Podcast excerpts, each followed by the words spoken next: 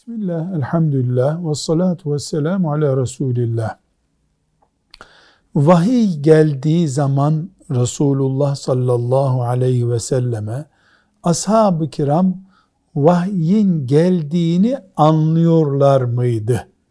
Evet, belli özellikler Resulullah sallallahu aleyhi ve selleme vahiy geldiğini gösteriyordu ama her zaman ashab-ı kiram yanında olmuyorlardı. Genelde belli görüntüler ona vahiy geldiğini işaret ediyordu. Mesela soğuk bir günde de olsa yoğun bir ter oluyordu sallallahu aleyhi ve sellem'de.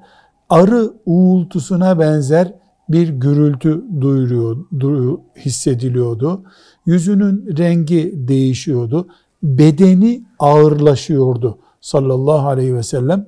Sessiz kalıyor ve konuşmuyordu ve Efendimiz sallallahu aleyhi ve sellem sanki ruhu çıkıyormuş gibi bir görüntü veriyordu. Ama mesela rüya halindeyken uykuda gelen vahiyler ashab bunu hissedemiyordu. Dışarıdan umumiyetle vahiy geldiğini bu şekilde hissediyorlardı. Velhamdülillahi Rabbil Alemin.